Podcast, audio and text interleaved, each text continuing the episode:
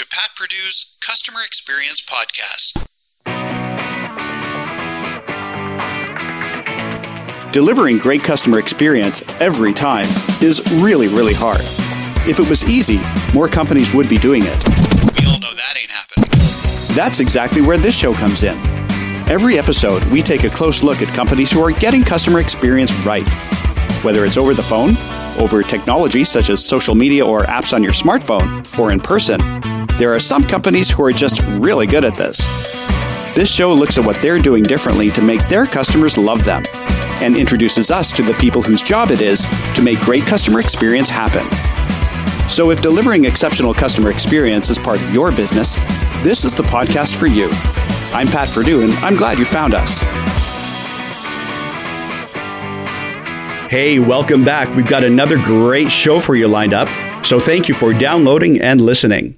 What happens when a data whiz teams up with a policy and communications guru? Well, turns out it's a very happy marriage, both literally and figuratively, in a customer experience and business sense. My guest today, Gary Edwards, is one half of Golfdale Consulting. Here's why I wanted you to meet Golfdale and Gary. I wanted to introduce data into our customer experience conversation. No, not the character from Star Trek, although with a next generation reboot in the works, mm-hmm.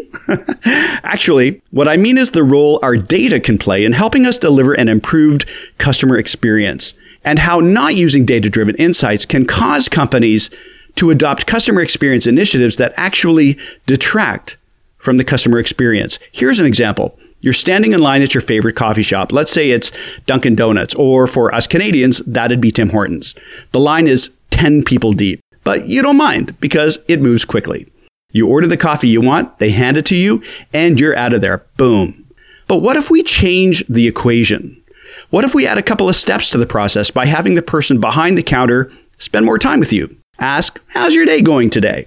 Ask if there's anything else they can do for you while you're here. Maybe get you a muffin. Ask if you've been pleased with the service you received today.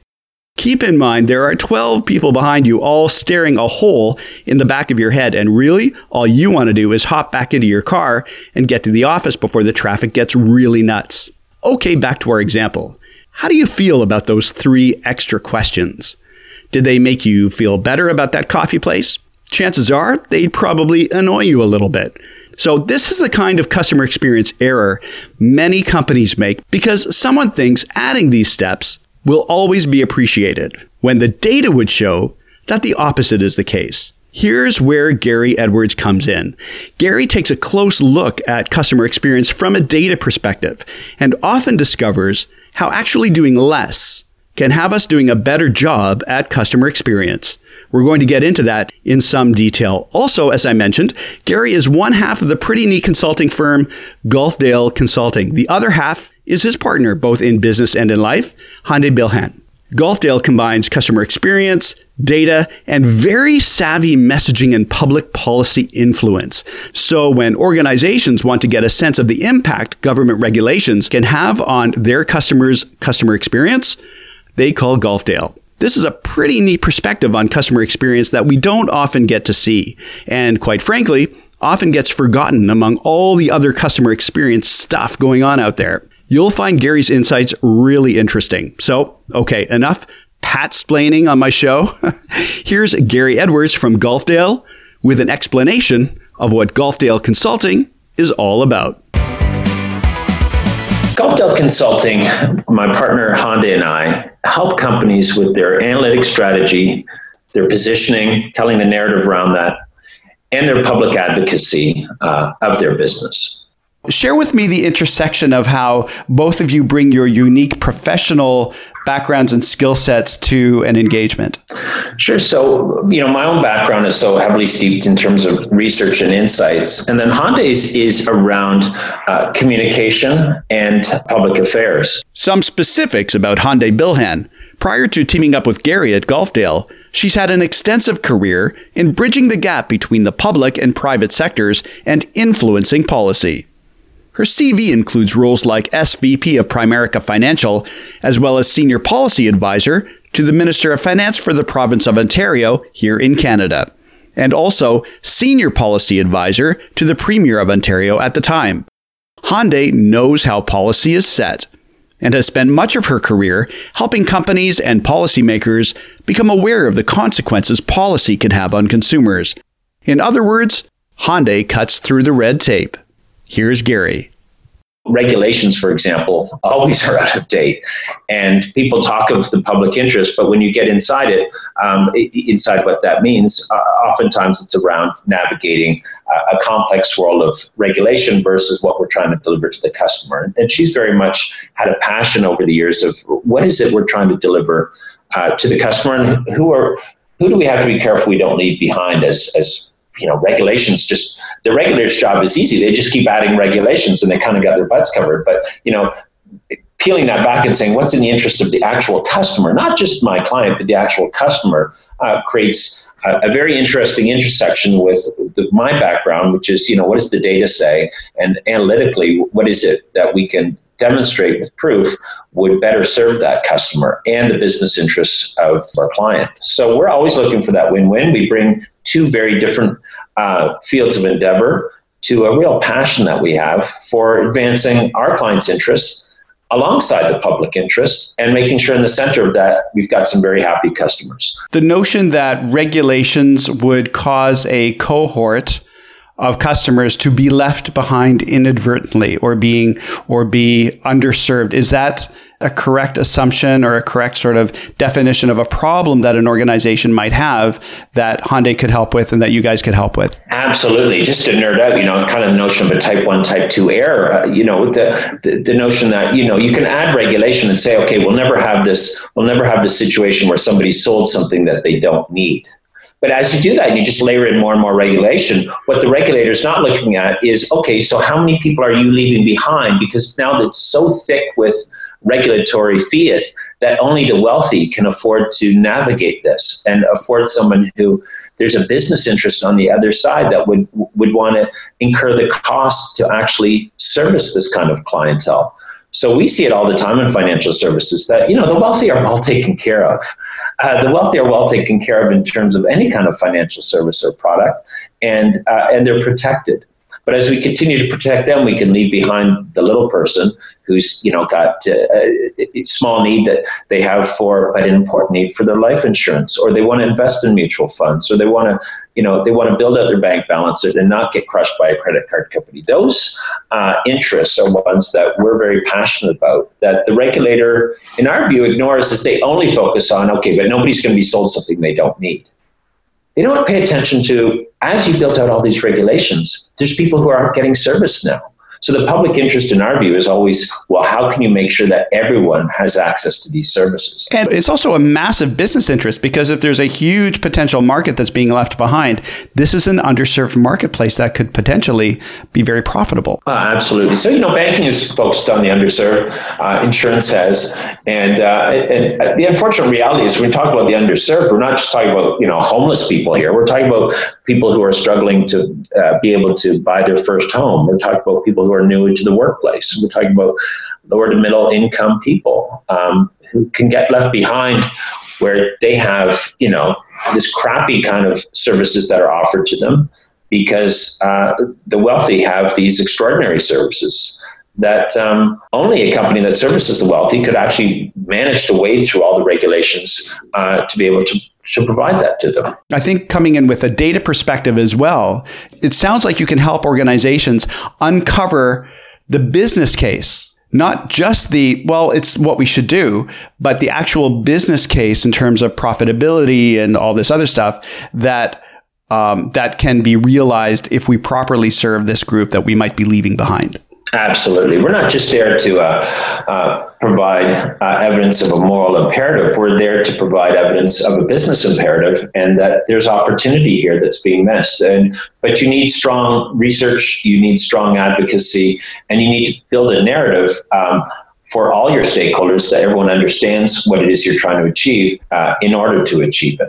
Putting you on the spot, can you give me an example of, of a before and after picture? Where an organization was inadvertently leaving a group behind or, you know, consciously knowing that they're underserving a particular group, thinking that was their only option? And after having looked a little bit more closely at the data, they were able to take a different direction. Well, absolutely. When I look at Hande's career, I'd have to say, um, again, we won't name names, but you know, take the insurance industry, offering whole life and, and term insurance, and and in guarding in the supposedly in the public interest the regulator's approach was to say, okay, so we only can have full time advisors. And then the full time advisor has to have these degree qualifications.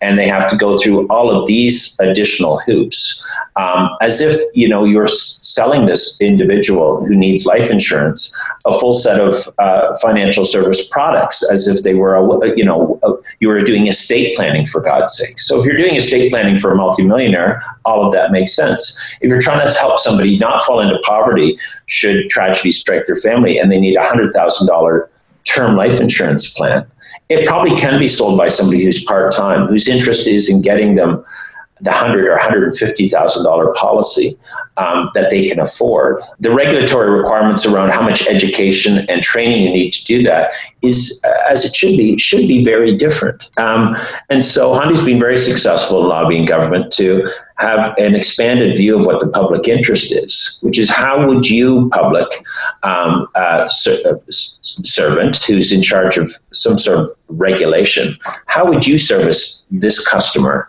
and not leave them behind? And if your answer is, well, I would ensure we had all these additional education and full-time requirements and uh, and and and the reality is that business model would never survive if I was an insurance salesperson, for God's sakes, I would seek out billionaires. Why would I seek out someone who's, you know, I'm going to get a $5 residual on their policy?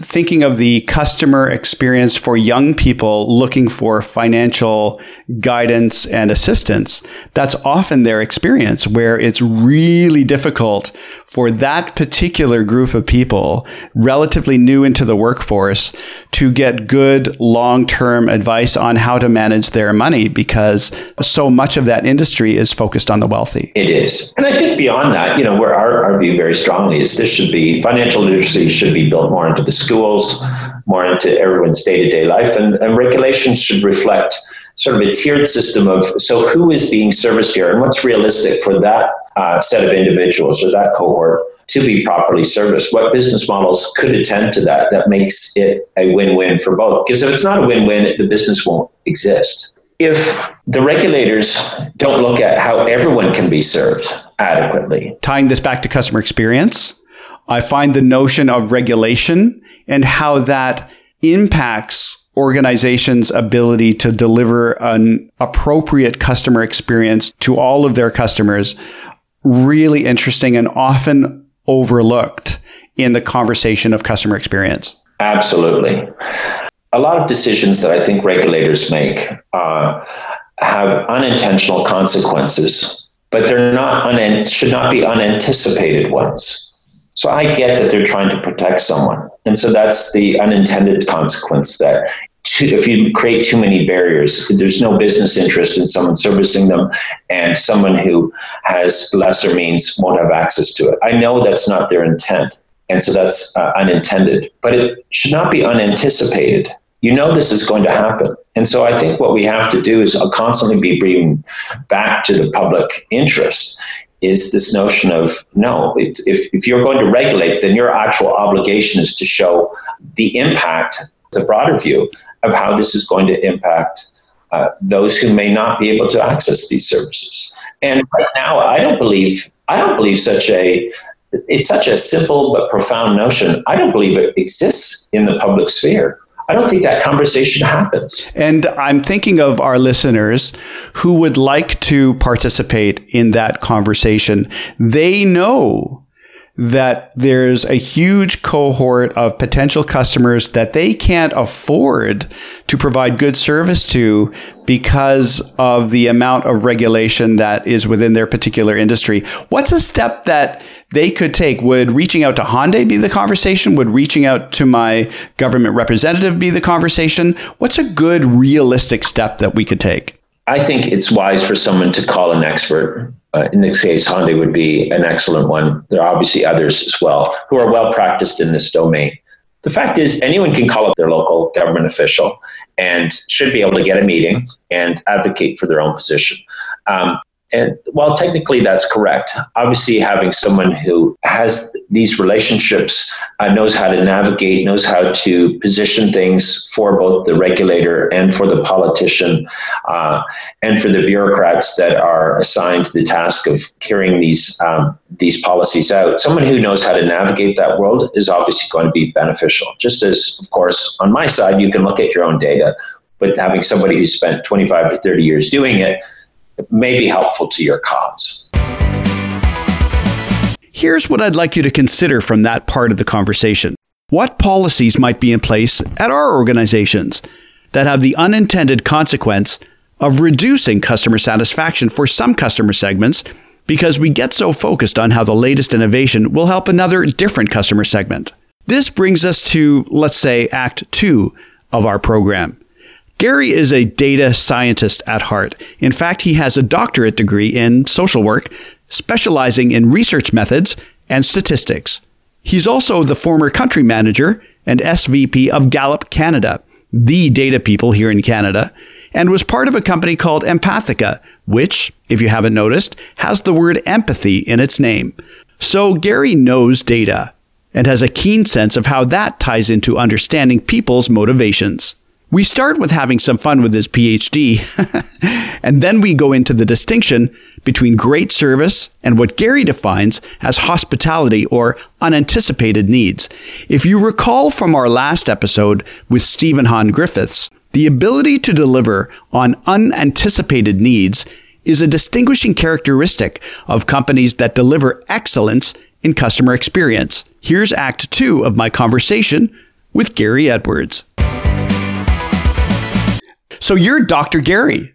Dr. G, as my uh, clients, and, uh, and I make a few friends call me that too. you will call me Dr. G. Call me Dr. G. Yeah. well, you know, with the PhD focusing on stats, it's pretty easy for me to kill a cocktail party. So I've got to, I got to ramp it up a little, make it fun. Nice. And I love that you started your career in a field that, by its very nature, requires empathy.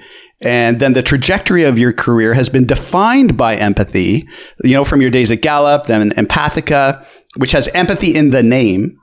And now you're helping companies do a better job understanding their companies at Golfdale. So pretty much everything you're doing and have done, including the pursuit of your PhD, has involved or required empathy. Oh, thank you, Pat. Yeah, I mean, even in the early days of studying, you know, we were studying uh, kind of mental health and uh, how newcomers to uh, to Canada were getting along. And you know what you read in the press and what you'd hear in casual conversation, often by very intelligent people, and then what you'd see in the data were two disparate things. the two were completely opposite. And from that moment on, I just it, it just engendered this sort of curiosity around. Okay, so how we talk about the world and what we think is happening can be very different from from the reality of it. And so the short story there being, you know, people are coming in from some very adverse circumstances. We were studying uh, refugee um, populations. But the fact is, despite what we were reading in the press, much of it negative, people were amazingly resilient and adaptive. And I loved reading and seeing the actual data saying, well,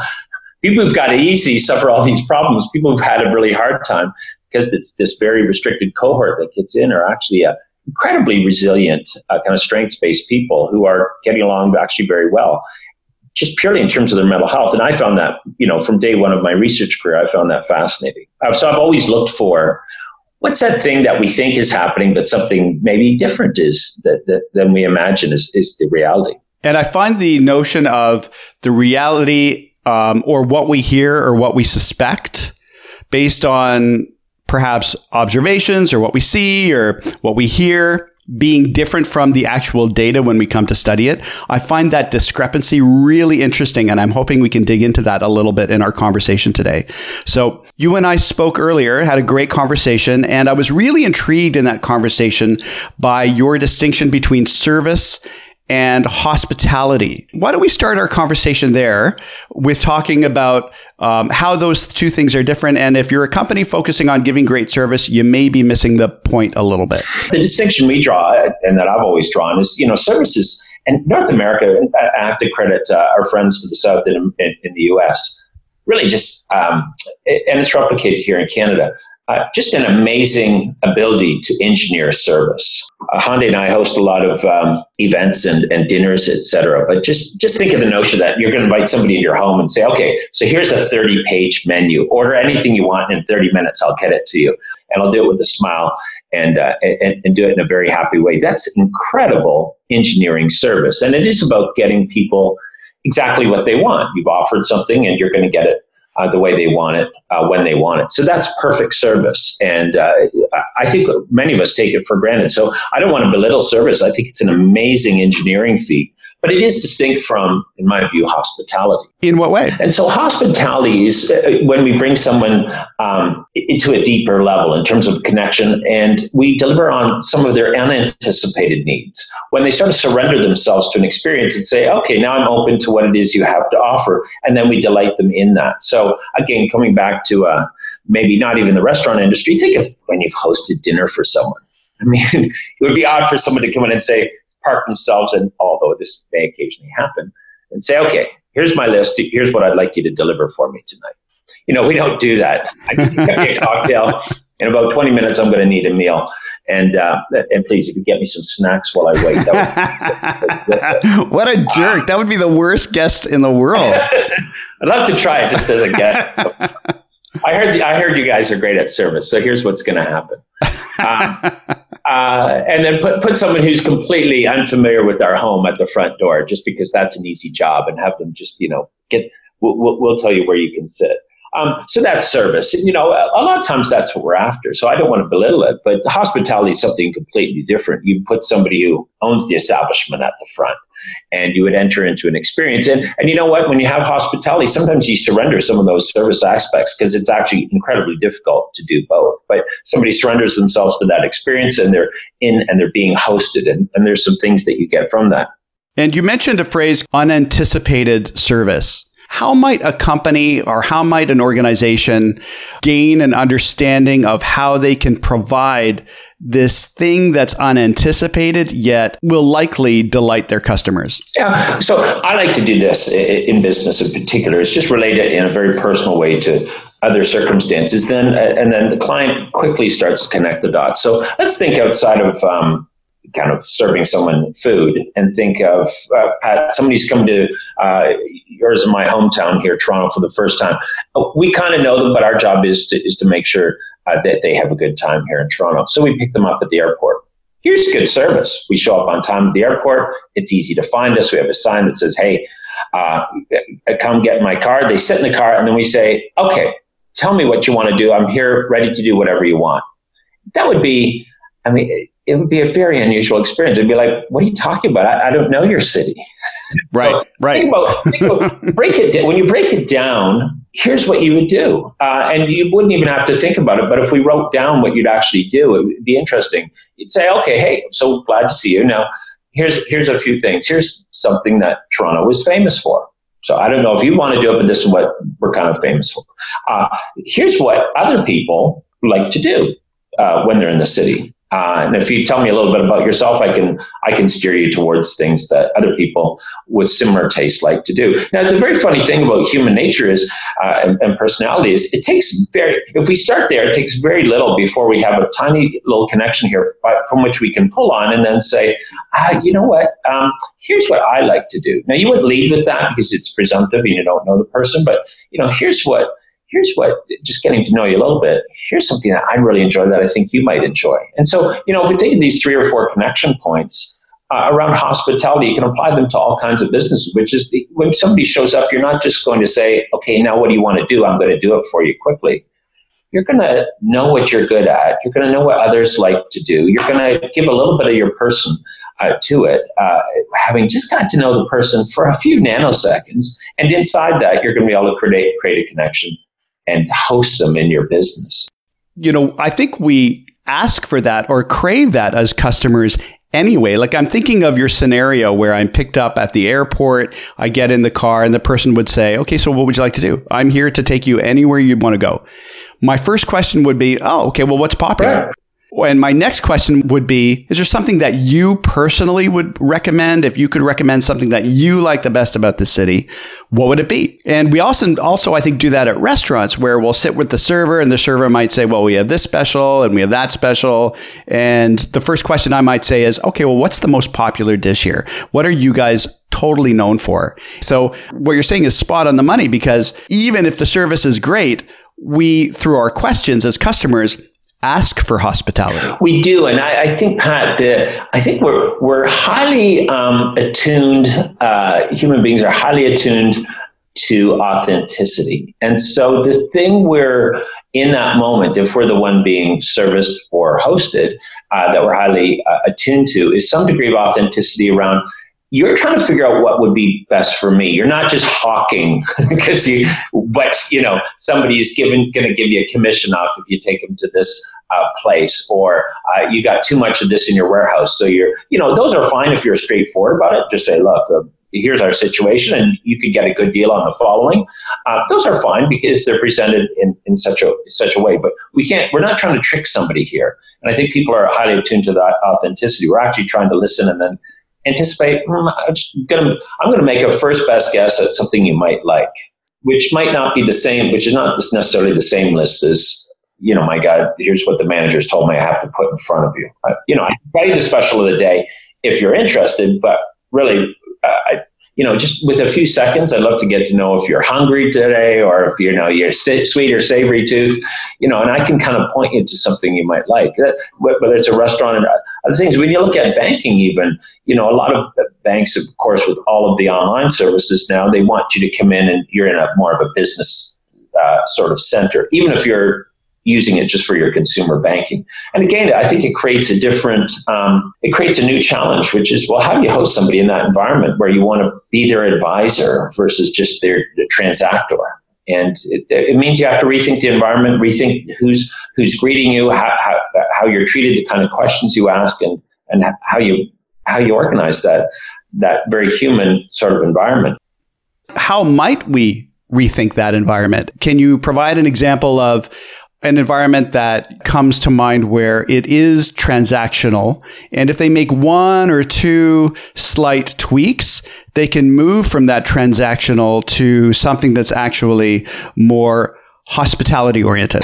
Yeah, if, if, I could, if I could play a little mischief with you, Pat, I'd love do the opposite first. And the reason I want to do the opposite first, which is people who try and host when they should be servicing, is because I, I'm, uh, I think there's a little um, stain on consulting, if you will, which is, you know, the ideas being that all the ideas that come from consultants are, yeah, great, you've got new ideas of how I could spend more money and do more things to delight my customer. I get it. I've got my own list, but here's, you know, we live under these very constrained circumstances. And by the way, and now I'm just riffing a little, but you know, you go to uh, you go to any conference, and again, most of the examples, and my God, I love like who wouldn't love you know the Ritz Carlton or you know if it was Nordstrom's or whatever. But like these companies work with huge margins, right? If you if you really want to see hospitality, go buy a Rolls Royce. they'll buy right. it to wherever you want. They'll pick it up to fix it. Like those aren't very helpful to most business proprietors. So I'd like to give an opposite example, and we'll come back and answer your. Sure. Here's an example, which is a, a company that was providing. Uh, won't, uh, I'll go unnamed, coffee and donuts. And they uh, had this great notion from the executives that we need to start thanking people for the business, a very small step towards kind of hospitality. And while we're tracking the numbers, customer sat, we found that it had an opposite and absolutely perfect inverse correlation. The more they did this, thanking people for the business, the worse the satisfaction scores got. So trust me, as the uh, you know, uh, give me whatever uh, laudatory title you want. At my heart, I'm an analyst, and I'm the one standing with a bullseye on me, trying to explain to executives. Well, so the good news is you're doing a lot of it. The worst news or the bad news is the more you do it, the worse things become. Gary, what might have been the genesis of that company? Creating this new initiative, thinking it's going to have this great effect on their customer experience. Of course, it had the opposite intended effect. Probably not unique when when an executive or somebody says, "Oh, we should all do this," and it becomes the flavor of the month. Perhaps not backed up by data. What do you see as the genesis of that kind of initiative that happens without actually maybe testing it or doing some research in, in advance? The dirty word I hear all the time is uh, two words: is best practices, and and only because not because it obviously it's a great thing, but the bad part is it, it can be a mask for uh, look, we're going to do what everyone else has done, and we're going to either get on the bandwagon or, my God, everyone else has done it. It must be right, so we'll do it too. Or, you know, or the third thing is just, again, I went to a conference and somebody gave this great example, but of a completely different business model, you know, based on a completely different business model. And they think, well, we can't do that, but we could do this small other thing that looks a little bit like it. So there's, uh, you know, inside best practices, um, we always have to be uh, aware and cautious of mimicry. So we go back and look, and here's what's happening because I actually just we I interrogated the data, and then I just I, you know sometimes we forget to do the obvious. I sat I sat in one of the restaurants and I watched very popular restaurant by the way. Sometimes there's ten people deep waiting for their morning coffee. So here's my here's my instant and obvious observation. Uh, well, before you get your coffee in the morning, you're grumpy, and you know that. That's why you're in business. And second, the person who's serving it is anything but a proprietor. And I, we watched and then studied. We asked some other questions around what might make the customer satisfied what might not. And so the opposite story is, in this case, for the person not to speak at all. Smile, make eye contact, get them what they want, appear to be in a hustle, keep the smile on your face. The only thing you're going to talk about is order accuracy. Repeat back to somebody what they asked for and then show them what they've got because uh, that's a big problem if it doesn't happen. And beyond that, zero talk. An actual perfect interaction was a pure service model, uh, no hospitality, and then customer satisfaction went through the roof. So I just gave you an opposite story, which is like it's not necessarily the goal. That almost sounds like somebody went to a conference, heard a presentation by Ritz Carlton or Rolls Royce, and said, We need that in our coffee shop and the desired experience from one customer group compared to the other customer group was entirely different. So here's the fun I always have. I love to do this, which is let's see the list of things you're doing. And through research, we could try and start pulling some of these out and seeing the opposite, whether or not it has any impact. So all these costs and all these operational things you've kind of built up, and you do. It's sort of like, you know, on the, on the IT side, people talk about technical debt. On the ops side, I don't think there's a term for it, but it's operational debt. It's like who, who decided that this one thing you do is important? And maybe it was important then. Are you sure it's important now? So you can start plucking this away. And if you want to make yourself uh, very popular to a very wary operator who's looking at the research guy saying, oh my God, what are you here for? And what am I going to learn from you? Well, right away, there might be five things you're doing you don't need to do, and I could prove it with data. I can almost hear our listeners right now going through the lists of things that they might be able to prune from their experience to ultimately make that experience a better one. What's a process? How might I start in developing an understanding of what are these things that I'm having my operators do that really are net detractors from the customer experience? I do think you need an objective uh, third set of eyes, and you need it for two reasons. One is just like in it's like why we might go to personal counseling is you know somebody's objective doesn't have an agenda other than to make you better and and they can listen and, and they've seen it in dozens or you know often hundreds of environments. So there is something helpful to going to somebody third party and having them take a look at it. Some it can be you know uh, reinforcing. Yeah no it makes good sense that you do that. Um, and it's not just you're getting their opinion but well, with you know using their, respons- their, their trade responsibly, gathering data, making sure that they have evidence in support of it. The other thing is where where somebody sees uh, opportunity to make some of these adjustments. Uh, and release uh, operations for some of the obligations they have that might not be servicing anybody, the customer or others. Uh, it's often helpful to have uh, that other voice at the table that says, "Look, I'm not, I'm not being lazy here. I'm not just trying to cut things out for its own sake here's some independent evidence. And uh, and so having a third party, oftentimes, uh, I'm very candid with clients. There are some things that if I say it, it has more gravitas than if you say it. Uh, but I'm only going to say it, and I only have the right to say it. I only earn the right to an opinion if I've looked at data. Do you ever find within the data and within your research that there is probably at first glance, there's something that you're going to focus on. Yet within the data, you find that that perhaps is a red herring or is a symptom of something else that you need to address. Yes, and I think the um, you know part of it's just having a more uh, how shall I say, expansive um, statistical vocabulary. We always like to talk about drivers. And so the driver is, you know, it's loosely associating, uh, for a layperson's term, what you might come up with a regression analysis. You know, here's a list of variables. We rack and stack them. We look at their impact on an outcome when we can say, ah, these things are the key drivers. So that's common and often used in business. But what you're describing is something different, and that is more what are indicators. And the indicators tells you something's wrong, but it's but what's different is it's not the thing you fix. So the indicator is so important because it tells us something's going. It's when the squirrel runs out of the forest and you say, huh, and then later you learn it's on fire. We're looking for indicators sometimes, and we can't confuse those with the drivers of it. We're just saying, yeah, something's amiss here. I've got an interesting example from the banking world.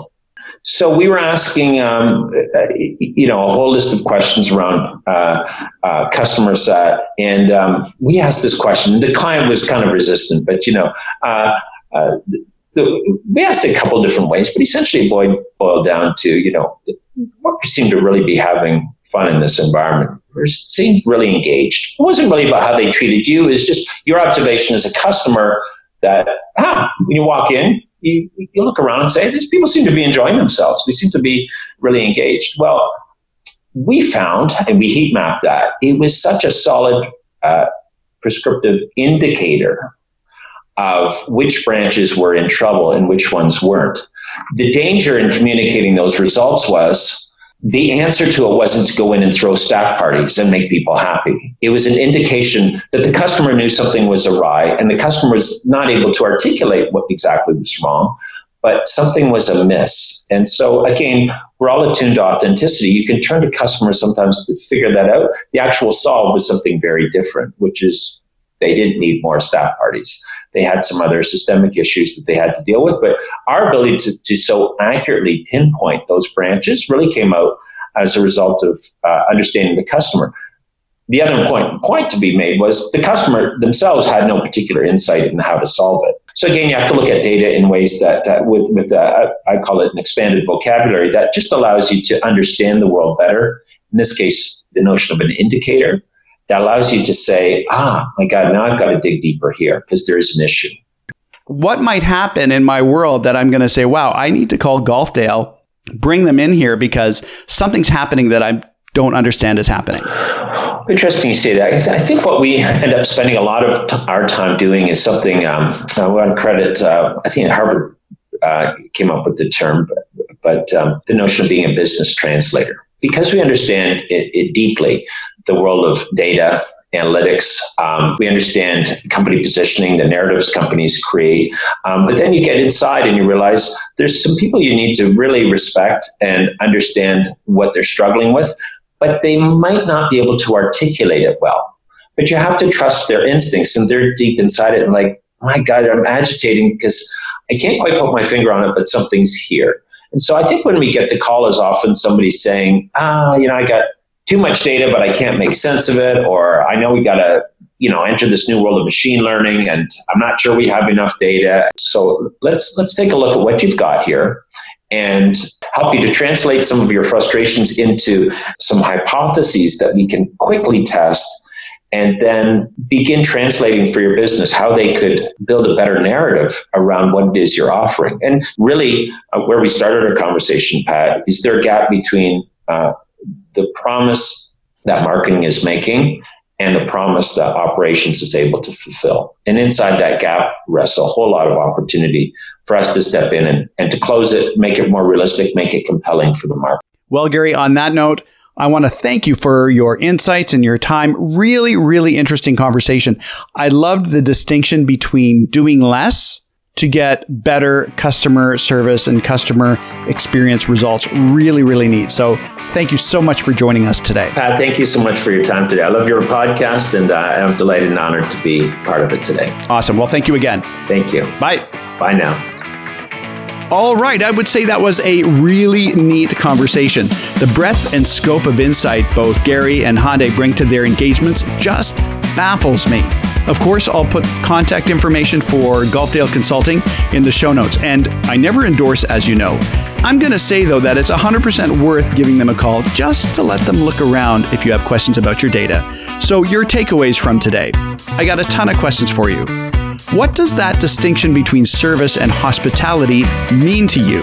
One's not necessarily better than the other, but one is certainly more appropriate than the other. For example, are you trying to deliver a Ritz Carlton high touch experience when your customers just want a cup of coffee?